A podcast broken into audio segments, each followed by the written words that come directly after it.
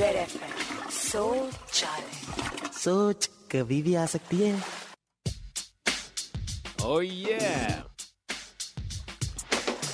सोच रहा था शौचालय में खूब सारी किताबें पढ़नी चाहिए हड्डियां मजबूत होती हैं इससे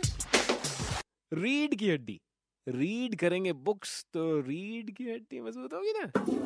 रेड एफएम सोच चाले सोच कभी भी आ सकती है